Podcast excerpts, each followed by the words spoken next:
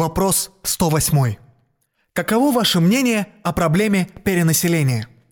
Рассматривая проблему перенаселения, очень часто забывают о неспособности нынешней социально-экономической системы удовлетворить потребности всех жителей планеты.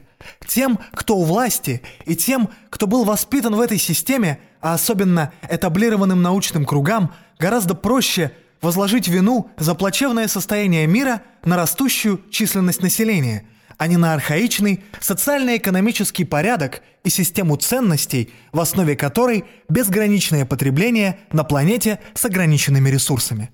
Наша проблема не в перенаселении, проблема в неспособности разумно распределять доступные ресурсы, а также в беспорядочной системе ценностей, при которой ресурсы расходуются с разрушительной для планеты скоростью.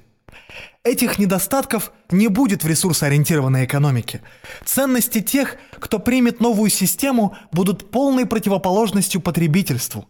Люди будут понимать, ценить и ставить имеющиеся ресурсы планеты выше своих материальных желаний.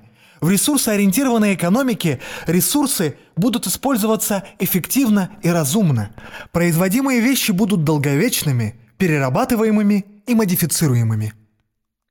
Ресурсов планеты при их грамотном расходовании более чем достаточно для удовлетворения нужд всего семимиллиардного населения Земли и при гораздо более высоком уровне жизни. Эта способность удовлетворять потребности растущего населения будет только усиливаться по мере того, как расширятся наши технические возможности создания изобилия. Релевантное образование окажет существенное влияние на уровень рождаемости и приведет его в соответствие с несущей способностью планеты.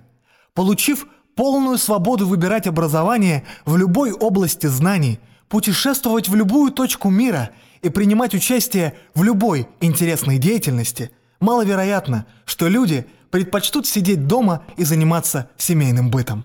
Неудивительно, что самая высокая рождаемость наблюдается в странах с наименее развитой системой образования, с наихудшими социальными и экономическими условиями жизни наряду с высокими показателями неравенства доходов.